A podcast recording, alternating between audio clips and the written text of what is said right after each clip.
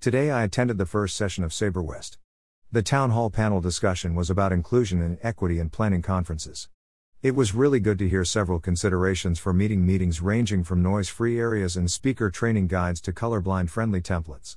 One thing that really resonated with me and I hope to keep in mind ask about providing resources and also plan on providing as many as you can.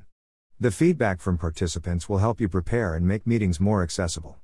Accessibility has been an area I'm really interested in, and I've been, been trying to learn about UDL, web accessibility, and captioning. Also, Claire and I were both nominated for the Fall 2020 Accessibility Champions today. I also attended the first Ask Bio, an NSF-RCN session. This is the first of three sessions. We reviewed learning objectives and discussed whether they included performance and content information that was adequate. We also talked about test blueprints, a table mapping learning objectives, and the number of question items for high and lower order learning objectives. The visual element of the table allows you to see how many questions you have for each learning objective, the breakdown of higher order and lower order, and the percentages for each. I mentioned that it would be useful to share the blueprint with students as a study guide.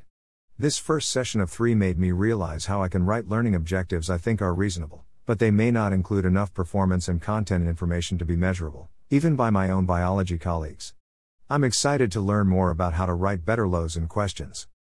Writing appropriate questions aligned with learning outcomes is difficult. I wanted to learn how to create better questions for assessment, and will be taking the Ask Bio workshop at SABER West.